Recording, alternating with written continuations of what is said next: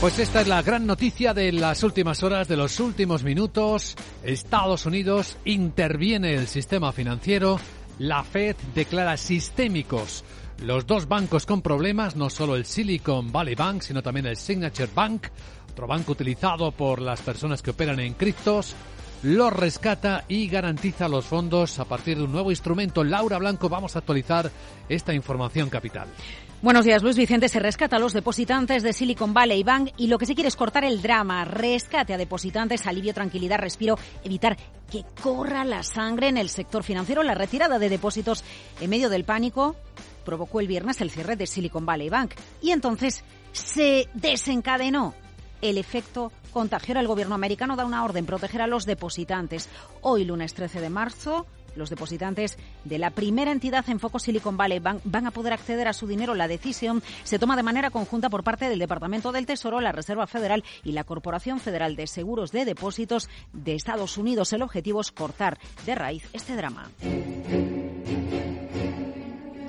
Primera clave, estamos ante la mayor crisis del sector financiero que vive Estados Unidos desde la propia crisis financiera, pero además, recordemos algo importante, la mayoría de clientes de este banco eran empresas startups a las que los grandes bancos no financiaban. El efecto bola de nieve, si se cortaba el grifo en Silicon Valley Bank, hubiera sido desastroso para este sector tecnológico. Así que todo el fin de semana se ha estado trabajando. Fíjate, Wall Street Journal dice que ha sido un fin de semana directamente de escalofríos. Horas antes de asegurarse que se rescata a los depositantes, la propia Janet Yellen, presidenta, eh, responsable del Tesoro, expresidenta de la Reserva Federal, decía en una entrevista en la C B S. He estado trabajando con los reguladores para diseñar políticas apropiadas para abordar la situación.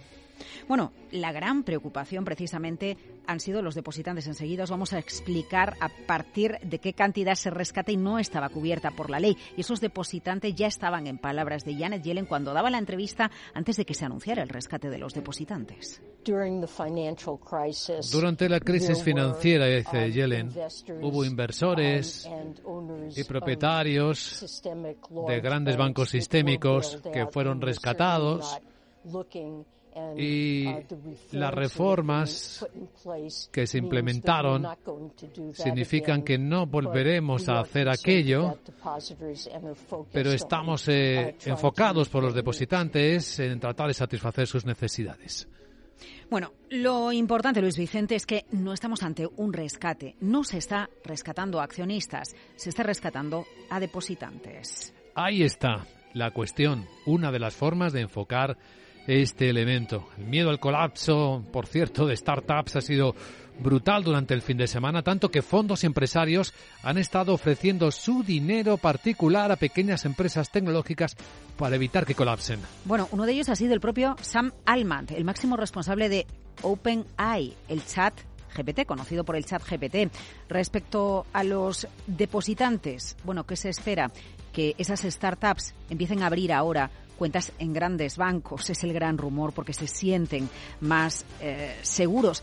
¿Qué sucede? ¿Qué le sucede a una startup si no tiene fondos? Eh, si, si hubiera colapsado, bueno, pues por ejemplo que no podría eh, pagar las nóminas. Asegurar los depósitos es el paso uno, pero hay más. Se toma el control, tú lo citabas hace un instante, de una segunda entidad, Signature Bank, uno de los principales bancos, una de las principales entidades para empresas de criptomonedas.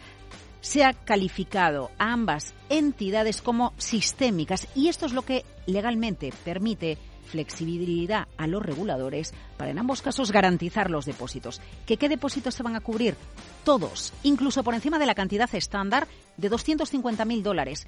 Y ojo, Luis Vicente, alrededor del ochenta y nueve por ciento de los ciento setenta y cinco mil millones de dólares en depósitos de Silicon Valley Bank no estaban asegurados porque su cantidad era elevadísima a finales del año dos mil veintidós. Los reguladores federales aseguran que cualquier pérdida del fondo del gobierno se va a recuperar en una evaluación especial de los bancos y que, importante, los contribuyentes no van a soportar ninguna pérdida. Pues ya veremos cómo se pone en marcha eso, junto con el instrumento que adelantábamos también, un fondo de emergencia para prestar a estos bancos con problemas. Un fondo de emergencia que va a ofrecer préstamos hasta un año a los bancos que prometen valores del Tesoro de Estados Unidos o valores respaldados por hipotecas.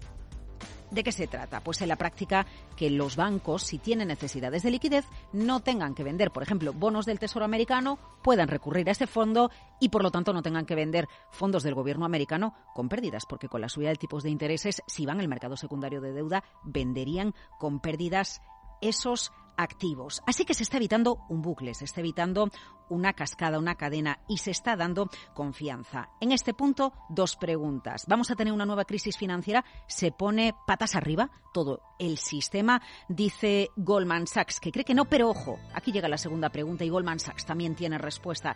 ¿Qué va a pasar con la subida de tipos de interés? Goldman cree que ya no va a haber subida de tipos de interés en la reunión del veintidós de marzo, la mayor quiebra de Estados Unidos derivada de la subida del precio del dinero.